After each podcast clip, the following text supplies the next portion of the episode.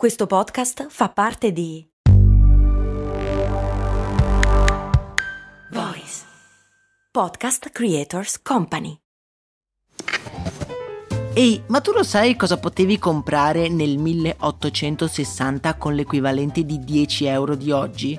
Beh, potevi comprare una casa e nel 1950 una piccola barca. Negli anni 70, sempre con 10 euro, potevi comprarti un vestito elegante. E oggi, con 10 euro, cosa puoi comprare? Un chilo di pane, un kebab? Effettivamente non un granché, ma puoi comunque investirli per il tuo futuro. Come? Beh, su Scalable, un'app che ti mette a disposizione gli strumenti essenziali per costruire una cultura del risparmio. Ti consente di investire in modo flessibile in azioni, ETF e fondi creando piani di accumulo automatici a partire da un solo euro.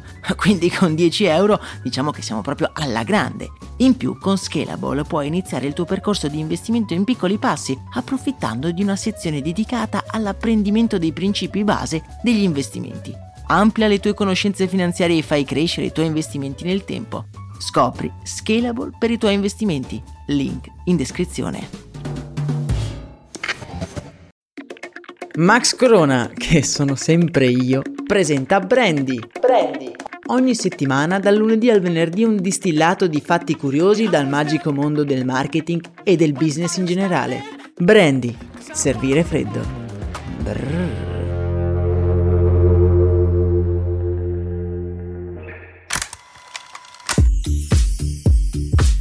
Bentornati qui su Brandy, amici miei, in quello che è ormai il 39 episodio del podcast che da due mesi ci accompagna ogni mattina. Li avete ascoltati tutti, non è vero? Spero proprio di sì e spero anche che ormai sappiate che il venerdì è un giorno particolare per noi brandizzati. Il venerdì è il giorno in cui andiamo ad analizzare le campagne pubblicitarie che hanno fatto più scalpore o per la loro genialità o per la loro follia. Vi ricordo che in descrizione trovate la playlist con tutti gli episodi di questa serie se dovesse interessarvi particolarmente l'argomento. Oggi episodio ancora più speciale perché qui con noi abbiamo un ospite super gradito, ovvero Elisa del podcast Destinati alla moda, che ci racconterà una celeberrima campagna pubblicitaria di Gucci. Gucci che vi ricordo essere anche uno degli ultimi protagonisti del podcast Story di Brand. Una vicenda intricata e avvincente che vi lascio nella descrizione di questo episodio se volete ascoltarla oppure riascoltarla. Ma ora abbiamo blaterato fin troppo. Elisa, benvenuta qui su Brandy, ti cedo la parola perché mi pare di capire che la campagna di oggi è quantomeno intrigante.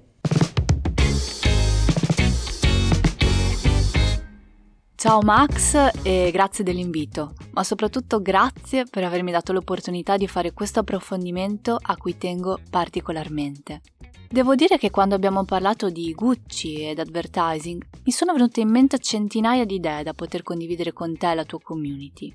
La Maison di origini fiorentine è infatti quella che più di ogni altra viene presa ad esempio dai competitor. Dal brillante Tom Ford all'attuale direttore artistico, l'eclettico Alessandro Michele, la comunicazione di Gucci riesce sempre nel suo obiettivo, far parlare di sé e credo che riuscire a centrare lo scopo per tutti questi anni non sia un'impresa da poco. Dovendo però dedicare 5 minuti ad un solo tema, ho pensato che dovessero essere 5 minuti di puro fuoco. Voglio infatti parlare della campagna pubblicitaria più calda di sempre. Uno scatto che come una scintilla ha fatto esplodere di polemiche i media e l'opinione pubblica. Lo shooting della stagione Spring Summer 2003.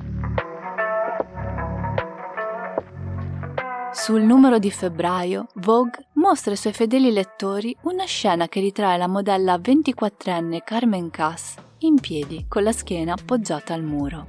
Indossa un kimono di seta verde con stampe nere, tenuto aperto sul davanti, e un paio di mutandine grigie che con la stessa mano sta abbassando leggermente, scoprendo i peli pubici rasati a formare una G del logo Gucci. Davanti a lei vi è un modello che inginocchiato sul pavimento rivolge lo sguardo verso l'alfabetico monte di Venere.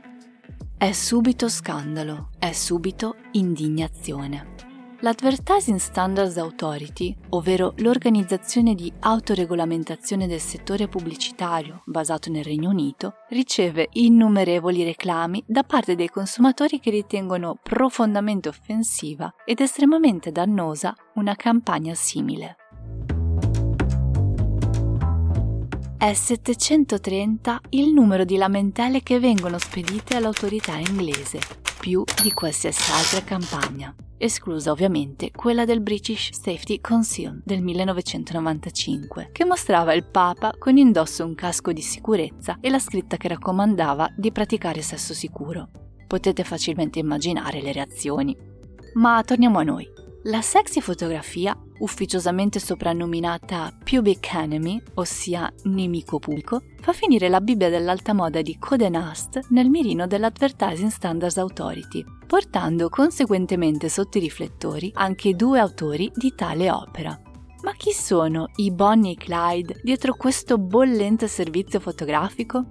L'indice che ha premuto il grilletto di scatto è di Mario Testino, uno dei più celebri fotografi di moda degli anni 90 e 2000. La mente che invece ha partorito l'idea è di Karin Roitfield, magnetica direttrice di Vogue Paris dal 2001 al 2011.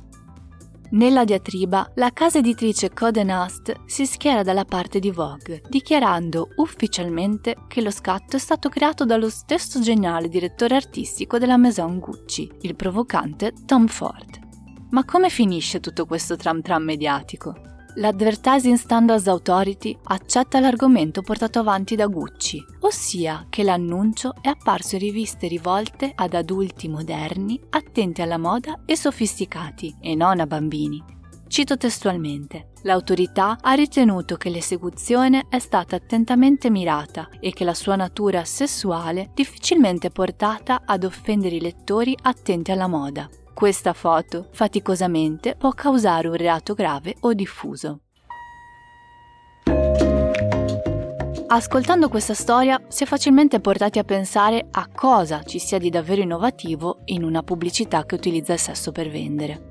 Il sesso è infatti usato come allettamento addirittura dal secondo dopoguerra, quando si iniziò ad usare immagini che alludevano in modo assolutamente casto al viso e al corpo femminile per pubblicizzare diversi cosmetici o capi d'abbigliamento. È negli anni 60 però che le immagini diventano più esplicite.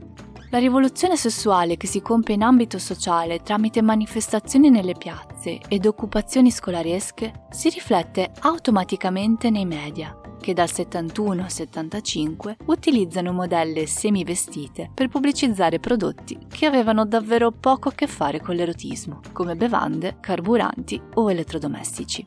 È sempre in questi anni che il concetto di pubblicità sessuale diviene sinonimo di pubblicità sessista, dato che di corpi maschili tra le pagine delle riviste o sui cartelloni affissi in città non vi è nemmeno l'ombra. Ma questa è un'altra storia. Ma se scartiamo il sesso, qual è l'elemento che contraddistingue la campagna della G di Gucci sul pube? Rullo di tamburi. La censura. Come già accennato prima, Vogue vince la causa proprio perché la fotografia non è mai uscita dalle pagine della rivista. I due modelli non hanno mai mostrato la loro intima provocazione al grande pubblico. Quest'ultimo si è semplicemente limitato all'ascolto del clamore che si è scatenato intorno ad essa, in un crescendo di interesse e curiosità che alimentavano a loro volta il polverone creatosi in un perfetto circolo perpetuo. Lo strumento promozionale è quindi il caso creatosi sulla foto, non la foto stessa.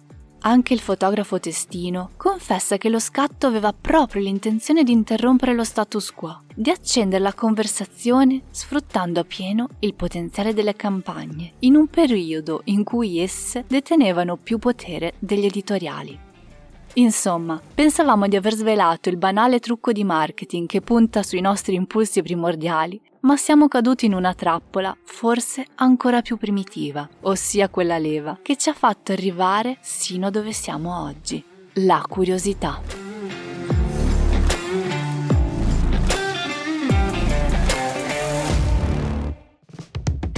Grazie mille Elisa per questo tuo intervento qui a Brandy, davvero ci hai presentato una storia piena di colpi di scena a metà tra arte e marketing.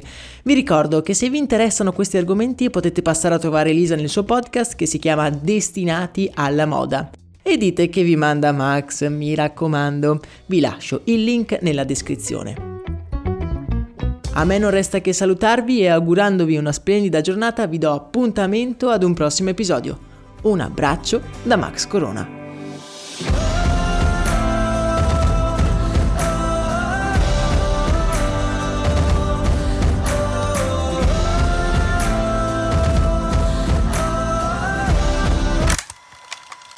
Vacanze in Sicilia o in Sardegna? Con i traghetti GNV porti tutto quello che vuoi, ti rilassi fino a destinazione e se prenoti entro il 14 maggio, posto ponti a partire da 33 euro. Non c'è modo migliore per andare in vacanza. Scopri i dettagli su gnv.it. Offerta valida sulle linee Napoli-Palermo e Genova-Olbia, 10.000 posti disponibili.